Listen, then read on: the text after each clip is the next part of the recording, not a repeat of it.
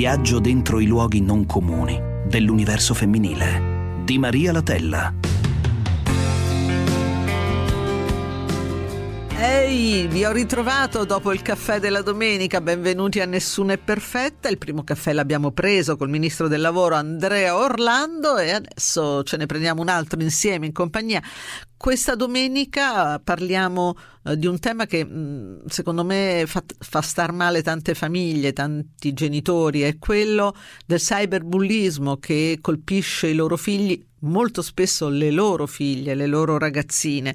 E beh, eh, è un tema che richiede molta attenzione da parte delle famiglie, da parte delle mamme, dei padri e richiede molta attenzione anche da parte della comunità tutta.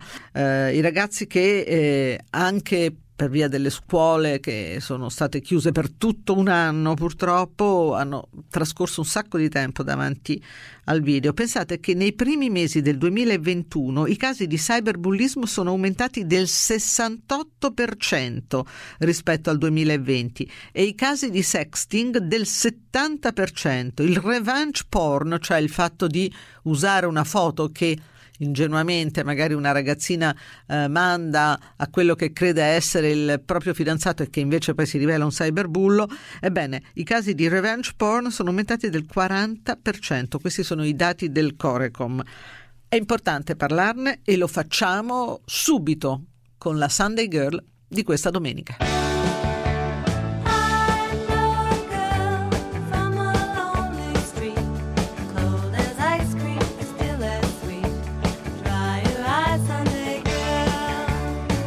Buona domenica, benvenuta Lucia Azzolina, la nostra Sunday Girl di questa domenica, deputata del Movimento 5 Stelle, già ministra dell'istruzione eh, nel governo Conte. Eh, buona domenica, onorevole Azzolina. Lei eh, da ministro dell'istruzione si è trovata ad affrontare un problema enorme, gigantesco, che è quello della scuola mm, durante la pandemia. Molti progetti, molti molti come dire, tentativi anche di, di lavorare su un'educazione non soltanto legata alle nozioni, ma proprio anche al modo di vivere l'adolescenza, per esempio, eh, saranno rimasti nel cassetto. Ma che cosa avrebbe voluto fare eh, per contrastare il cyberbullismo a partire dalla scuola? Intanto grazie per l'invito.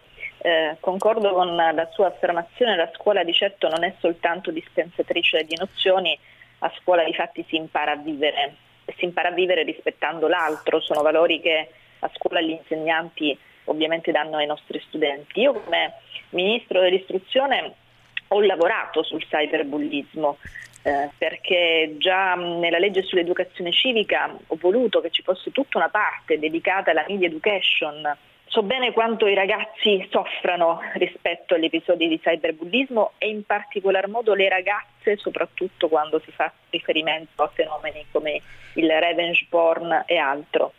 Credo che la scuola mm, abbia un ruolo fondamentale rispetto a queste problematiche perché i nostri ragazzi sono nativi digitali, è vero, ma essere nativi digitali non significa solo avere delle abilità tecniche, ma devono essere consapevoli su come si usano gli strumenti tecnologici ed è qui che interviene la scuola, in quella che di fatti è un'emergenza educativa. Quindi nella legge sull'educazione civica che è stata fatta c'è una parte che noi abbiamo voluto eh, dovesse essere dedicata proprio alla media education, educare i nostri ragazzi all'uso dello strumento tecnologico per combattere fenomeni Ma chi dovrebbe farlo, onorevole Azzolina? Gli insegnanti o qualcuno che viene inserito nell'ambiente scolastico, per esempio qualcuno che abbia insieme delle competenze di psicologia e delle conoscenze del mondo della rete? L'una cosa non esclude l'altra, lo fanno sia gli insegnanti e in più ci sono tutti quei progetti che si fanno a scuola per cui arriva a scuola anche la polizia postale che per esempio spiega ai ragazzi le conseguenze eventualmente delle proprie condotte o gli stessi psicologi. Si agisce su due fronti, il primo se vuole è quello dell'orario chiamiamolo curriculare, in cui agiscono gli insegnanti preparati e formati con corsi che appositamente sono stati fatti per loro sul cyberbullismo e dall'altra arrivano le forze esterne, alla scuola, che sia la polizia postale, che siano gli psicologi o che siano anche ragazzi nella, diciamo in quella formazione che può essere peer-to-peer che raccontano agli studenti di essere stati dei bulli, di essersi pentiti oppure di aver subito del bullismo. Le modalità sono tante, però su questo la scuola è veramente molto molto attenta. C'è Guardi. anche una piattaforma che è Elisa, una piattaforma e-learning dove si offrono alle scuole e ai docenti proprio tutte le informazioni sul tema del bullismo e del cyberbullismo per, eh, per la formazione. Eh, dopo, dopo, il suo intervento, onorevole Azzolini, avremo appunto la direttrice della eh, della Polizia Postale, Nunzia Ciardi, quindi eh, anche con lei approfondiremo le cose che sta dicendo. Io però vorrei anche chiederle che cosa si prova a essere dall'altra parte, nel senso che lei è stata eh, oggetto di eh, attenzioni poco gradevoli sulla rete e poi ha scoperto che eh, proprio la persona che eh, la insultava e che la aggrediva eh, sui social era stata reclutata da un sottosegretario nello stesso ministero dove lei fino a poco prima era stata ministro. Poi il suo successore, il ministro Patrizio Bianchi, ha revocato questa consulenza. Ma ehm, che effetto fa essere il target di insulti seriali sulla rete? Fa un brutto effetto, se devo essere sincera, soprattutto se eh, gli insulti sessisti eh, arrivano da, da, da, un insegnante, come è il caso che lei ha citato, um, pubblici, insulti pubblici che gli studenti di quell'insegnante potevano leggere in qualsiasi momento. Vede, c'è un linguaggio machista e maschilista eh, diffuso e questo purtroppo c'è anche nella politica, perché poi se si assume come collaboratore una persona che si è espressa in quel modo, e, e lo si fa consapevolmente, forse la pensi anche tu nello stesso identico modo.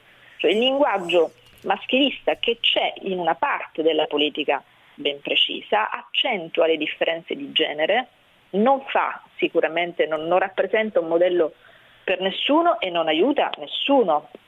E non lo dico soltanto le, rispetto all'episodio che si è verificato al Ministero dell'Istruzione, ma io ho subito dei post sessisti eh, brutali anche da parte di Matteo Salvini, per esempio, che poi chiede di fare un'ora di educazione social, che esiste già, solo che lui non lo sa. Quindi è un problema reale ed è un problema reale che ha riguardato me, ma che riguarda tantissime donne che hanno Beh, ruoli di potere. Le cito qualche nome: Maria Elena Boschi, Laura Boldrini, Giorgia Meloni, eh, Mara esatto. Carfagna in eh, passato le chiedo, Rosy Bindi, non sui social magari, ma proprio eh, in, in dirette televisive, le chiedo, esiste solidarietà tra voi donne in politica, eh, magari di, di, posizioni politiche opposte, in partiti diversi? Lei l'ha sentita? E lei l'ha offerta? Io l'ho sempre offerta, ricordo fu accusata, fu insultata, anzi una deputata di Forza Italia con insulti pesanti, sessisti e io intervenni alla Camera dei Deputati dicendo che eh, le donne in questo devono fare squadra. Quindi ho sempre portato la mia solidarietà a Forza Italia come anche a Giorgia Meloni, l'ultima volta quando era stata pesantemente offesa dal professore che poi è stato sospeso. Nessuno ha mostrato solidarietà rispetto a quel comparto lì, eh, il centrodestra, se vuole, rispetto a, alle offese che ho subito io invece. E questa è la cosa che non va perché io credo che su questo le donne veramente devono provare a far squadra, così forse si riescono a cambiare le cose. Quindi se c'è un principio per cui i, le offese sessiste non devono essere fatte, questo principio vale sempre, indipendentemente dal fatto che sia offesa Lucia Azzolina piuttosto che Mara Carfagna, piuttosto che la Siracusano, eh, la Boschi e via dicendo. Grazie, grazie all'onorevole Lucia Azzolina che è stata con noi in questa domenica, è stata la nostra Sunday Girl. Buona domenica, onorevole. Grazie, buona domenica a lei e ai radioascoltatori.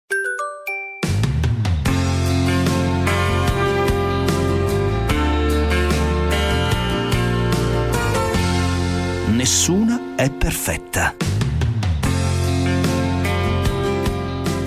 E di cyberbullismo parliamo con il professor Guido Scorza, avvocato, componente del Garante per la protezione dei dati personali, eh, docente di diritto delle nuove tecnologie presso, presso l'Università Europea e eh, autore di un podcast Governare il futuro che trovate su Huffington Post. Buona domenica, professor Scorza. Le voglio chiedere subito una cosa di cui abbiamo parlato prima con l'ex ministro dell'istruzione Lucia Azzolina. Eh, è soprattutto una questione di educazione. Eh, prevenire il cyberbullismo oltre che punire, cosa di cui eh, appunto si occupa la polizia postale. Ma i genitori italiani sono mm, pronti, sono consapevoli di dover svolgere una funzione edu- educativa anche su questo?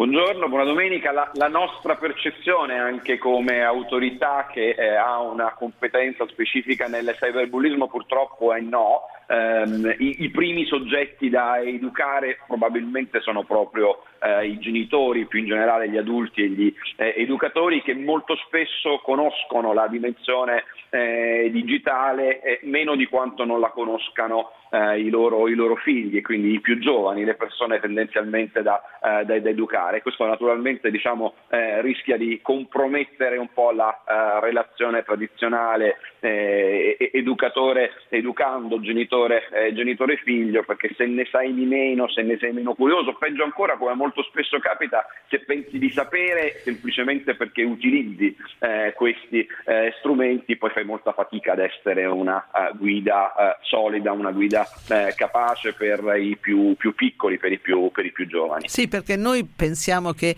il fatto che siano nativi digitali li renda comunque pronti ad affrontare la navigazione in mare aperto. Invece no, eh, purtroppo leggiamo quotidianamente di atti di violenza perpetrati attraverso i social, gesti di vendetta, diffamazione, pubblicazioni di immagini che arrivano a rovinare la vita dei soggetti.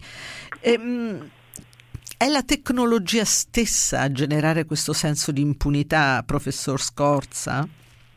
Ma intanto quelle due parole che ha pronunciato, nativi digitali, credo che siano veramente una delle eh, iatture eh, maggiori che ci troviamo di fronte, perché abbiamo creato una generazione che ha l'illusione eh, che siccome sa spolliciare eh, su uno smartphone o su un tablet, attività che raccontano molti video su YouTube, sanno fare anche le scimmie, eh, sia eh, a eh, eh, conoscenza effettivamente di cosa, di, di, cosa, di cosa, c'è dietro. Quindi allontanare e respingere quanto più lontana questa percezione di grandi e meno grandi sull'esistenza di un umano che, che, nasce nel digitale che è capace di confrontarsi con, con tutte le insidie che sono l'altra naturale faccia della medaglia rispetto alle opportunità della dimensione digitale è già qualcosa di importante. Dopodiché non è naturalmente la tecnologia in sé, non lo è mai eh, a essere eh, malevola o pericolosa eh, per eh, definizione, eh, c'è semplicemente da eh, provare a far comprendere, credo giorno dopo giorno, in un'attività che sarà inesorabilmente lenta, ma dalla quale nessuno di noi, ciascuno per quanto di sua competenza può eh, sottrarsi, che anche la dimensione digitale è esattamente come la dimensione eh, terrena, come la dimensione eh, fisica, eh, un luogo non luogo nel quale non tutto è per tutti e, e, non tutto è per tutti nello stesso momento, cioè quando si entra in un parco dei eh, divertimenti ci sono attrazioni eh, che sono per tutti, per grandi e per piccini, e ci sono attrazioni che sono riservate ad un eh, pubblico che sia alto almeno un metro, che abbia almeno certo. 13, 14 o 15 anni. Ecco, eh, la dimensione digitale non fa differenza. Ovviamente se i più piccoli si ritrovano, o i più giovani si ritrovano anzitempo dentro contesti che non sono né disegnati né pensati eh, per loro, inesorabilmente si trovano a confrontarsi con eh, insidie e con strumenti che loro stessi non sanno governare e, e scivolare dallo scherzo alla uh, violenza se non si ha la percezione della forza della parola, per esempio. Certo. Le parole ah, fanno male, ma è difficile rendersene conto. Ma, um, dal punto di vista uh, del, del, della vostra istituzione, no? il garante per la protezione dei dati personali, um, che tipo di um, reazione o che tipo di suggerimento si può dare da un lato ai genitori, perché eh, molti sono eh, terrorizzati all'idea che eh, attraverso dei giochi eh, la propria figlia più fragile possa addirittura essere spinta al suicidio e sono fatti di cronaca che leggiamo, tragedie che accadono. Questo appunto da un lato come suggerimento ai genitori, alle mamme che ci stanno seguendo e dall'altro invece un suggerimento alle donne magari adulte che eh, sottovalutano sottovalutano anche il rischio di postare una foto eh, che può essere poi usata contro di loro. Allora, intanto diciamo, partiamo dai, eh, dai genitori dei, dei, dei, più giovani, dai genitori sì. dei più piccoli e in particolare eh, dal eh, fenomeno del, del, cyberbullismo, come ormai abbiamo imparato a eh, definire una congerie in realtà di, di episodi eh, tutti ugualmente eh, riprovevoli ma molto diversi l'uno dall'altro. Io credo che il primo suggerimento che, che, forse oggi vada dato è veramente quello di tenere presente questo questa natura multiforme della dimensione digitale e tenere presente che è assolutamente naturale che anche nella dimensione digitale vi siano delle app, vi siano delle piattaforme, vi siano dei luoghi eh, nei quali se i loro figli non hanno raggiunto almeno una certa età, età che è dichiarata dallo stesso gestore eh, della piattaforma, semplicemente non devono entrare. E non devono entrare eh, perché quelle piattaforme, quelle app, quei servizi eh, non sono disegnati eh, per chi non ha raggiunto almeno quella, quell'età e una volta dentro è, è inutile illudersi che stando che vicino, siano protetti, vicini, certo. No, quindi questa è sicuramente la prima Invece per quanto riguarda le donne abbiamo veramente solo due minuti. Per quanto, riguarda, per quanto, riguarda, le donne, per quanto riguarda le donne di più, ma le donne e gli uomini, perché purtroppo si cade eh, da, da, tutte e due le parti vittime mm. della, stessa, della, stessa, leggerezza, ecco, la, eh, la, riflessione da fare più di eh, frequente è che in realtà niente di ciò che viene fissato nella dimensione digitale eh, su uno smartphone e condiviso con una persona eh, è, destinato eh, purtroppo a rimanere per certo eh, in una dimensione di riservatezza, di privatezza che noi abbiamo scelto. Cioè condividere qualcosa anche con una sola persona significa accettare il rischio che venga condiviso con un pubblico più ampio uh, di E così. questo è bene, eh, è bene, ricordarlo, infatti. Sempre, questo assolutamente sempre. Grazie. Quando pro... questo accade però denunciare, ecco, segnalare eh. è probabilmente utile perché gli strumenti poi esistono almeno per provare a ricontenere eh, e a ridimensionare la circolazione di quel contenuto. E di questo parleremo proprio tra poco con Nunzia Ciardi, direttrice della Polizia Postale. Intanto io la ringrazio, professor Scorza, componente del Garante per la protezione dei dati personali, per essere stato con noi a Nessuno è Perfetta. Le auguro buona domenica. Grazie, buona domenica a voi.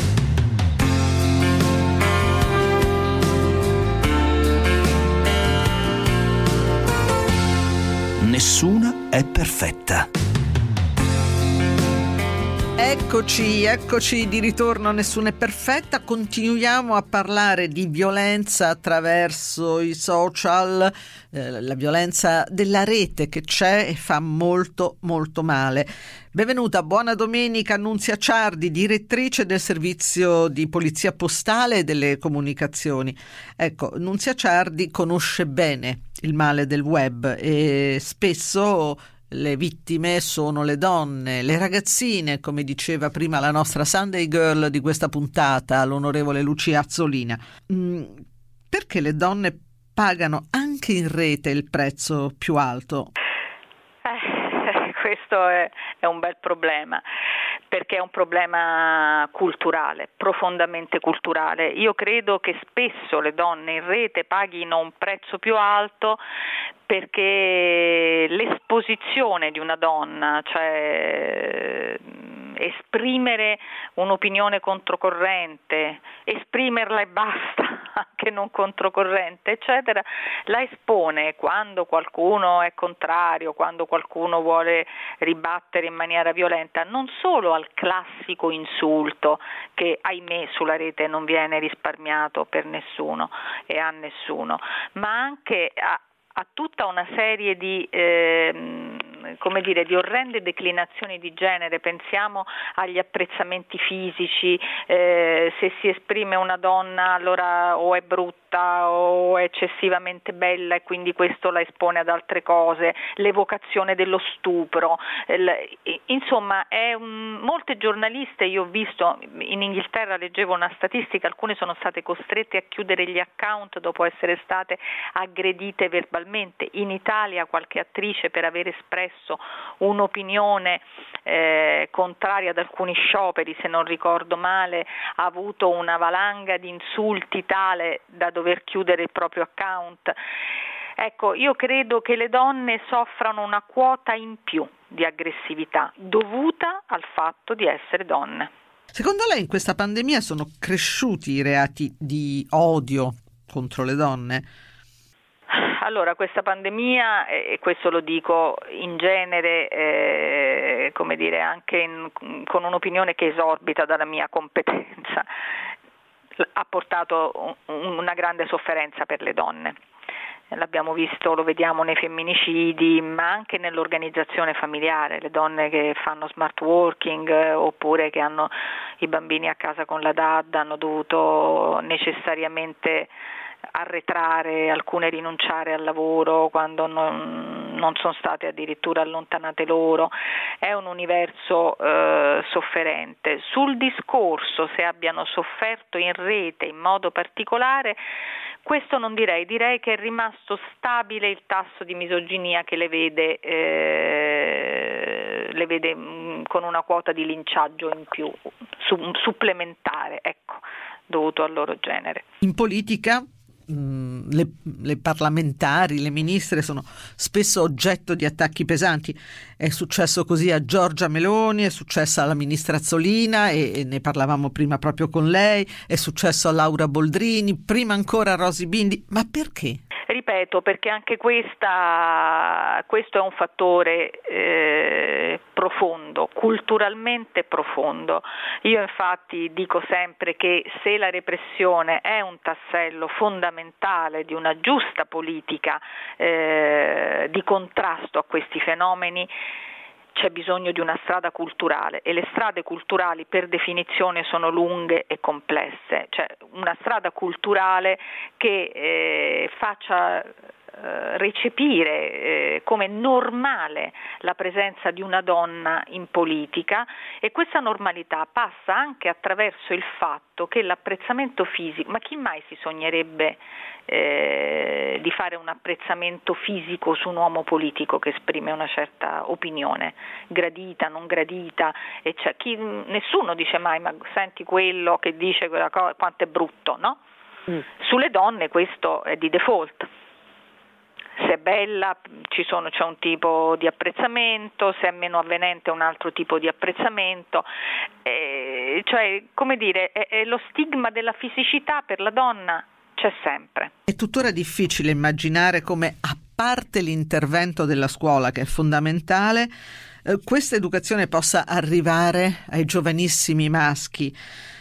Penso che un ruolo importante potrebbe svolgerlo la TV.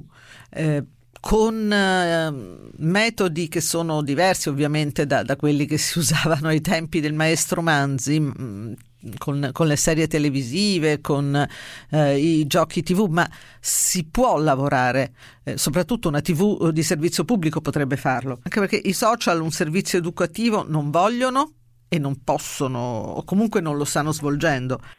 No, non lo stanno svolgendo perché c'è una, una sostanziale, nell'esprimersi, una sostanziale eh, autonomia di chi è lì ed esprime tutto quello che vuole, di chi è presente sulla piazza virtuale, quindi si autoregola o non si regola proprio, forse meglio. E quindi quest'opera non c'è. Sulle scuole eh, forse andrebbe fatta anche di più. Eh, noi per esempio come Polizia Postale quando andiamo nelle scuole a dare eh, gli elementi ai ragazzi per navigare in sicurezza, quindi per evitare i tanti pericoli eh, che la rete eh, purtroppo eh, genera oltre le grandi opportunità e anche, può essere anche un grande rischio se gestita male, diamo anche degli elementi sulla parità di genere, su quanto sia importante il rispetto dell'altro, il rispetto anche del genere dell'altro e quindi e questo vediamo che darlo ai giovani è importante perché loro recepiscono, riescono a trovare eh, poi una loro strada, però è una strada che andrebbe coltivata. Io mi rendo conto qua, quante volte eh, anche nei dibattiti pubblici eh, se ci si rivolge a un uomo gli si attribuisce il titolo no, di dottore, senatore, quello che rispetto a una donna è molto più facile liquidarla con un mm. signora o signorina, no? per cui il collega è più facilmente dottore, eh, non, non, nel nostro contesto, eh, perché devo dire di questo sono abbastanza fiera. Nella nostra amministrazione eh, questa strada lunga è stata percorsa in buona parte, lo testimonia il fatto che tante donne sono arrivate in ruoli di vertice e quindi l'idea eh, all'interno non mi è mai capitato di essere chiamata signora o signorina. Quanto incide il senso di impunità che comunque si percepisce nella rete e quanto è importante invece che le misure prese vengano comunicate il più possibile, proprio per far capire che l'impunità non c'è, che prima o poi ti beccano anche in rete? Sono contenta di questa domanda perché mi offre due opportunità. Innanzitutto di dire che il senso, la sensazione di impunità, il fatto di trovarsi dietro un display, dietro uno schermo, separati dalla realtà da uno schermo, incide tantissimo, a mio avviso, sulle patologie della rete, perché abbassa completamente i freni inibitori, mette una sordina a, tante, eh, diciamo, a tanti slanci di tutti i tipi eh, che noi fuori non avremmo. Cioè nessuno di noi si sognerebbe di esprimersi eh, in certi modi eh, di fronte a una platea, eppure magari nella propria camera eh, davanti a un telefonino da soli ci sentiamo liberi di dire quello che ci viene in testa. Eh, dimentichiamo i rischi, dimentichiamo eh, le cautele, dimentichiamo i freni inibitori. Per cui secondo me il senso di impunità, il senso di anonimizzazione che la rete offre, no? l'idea che non ci possano scovare eh, è molto importante, è un, è qualcosa, è un fattore di estrema rilevanza in, tutto quello che succede sulla rete. Per quanto riguarda poi l'oggettiva difficoltà invece di arrivare a scovare chi insulta e chi io su quello sarei cauta, nel senso ci sono casi in cui è obiettivamente difficile e laborioso riuscire ad individuare eh, persone che hanno diciamo, uh, tecnicamente usato tutti gli accorgimenti per non farsi individuare, però poi se si lavora bene ci si arriva, quindi è un senso di impunità mm, non giustificato, non totalmente giustificato. La terza cosa che lei mi ha detto e che trovo altrettanto importante è sulla comunicazione. Io spesso sono convinta che eh, comunicare quello che si fa non sia tanto una pubblicità per chi l'abbia compiuta quell'operazione, ma proprio per dar l'idea che questa impunità è una sensazione, non un fatto reale. Che poi lo Stato arriva.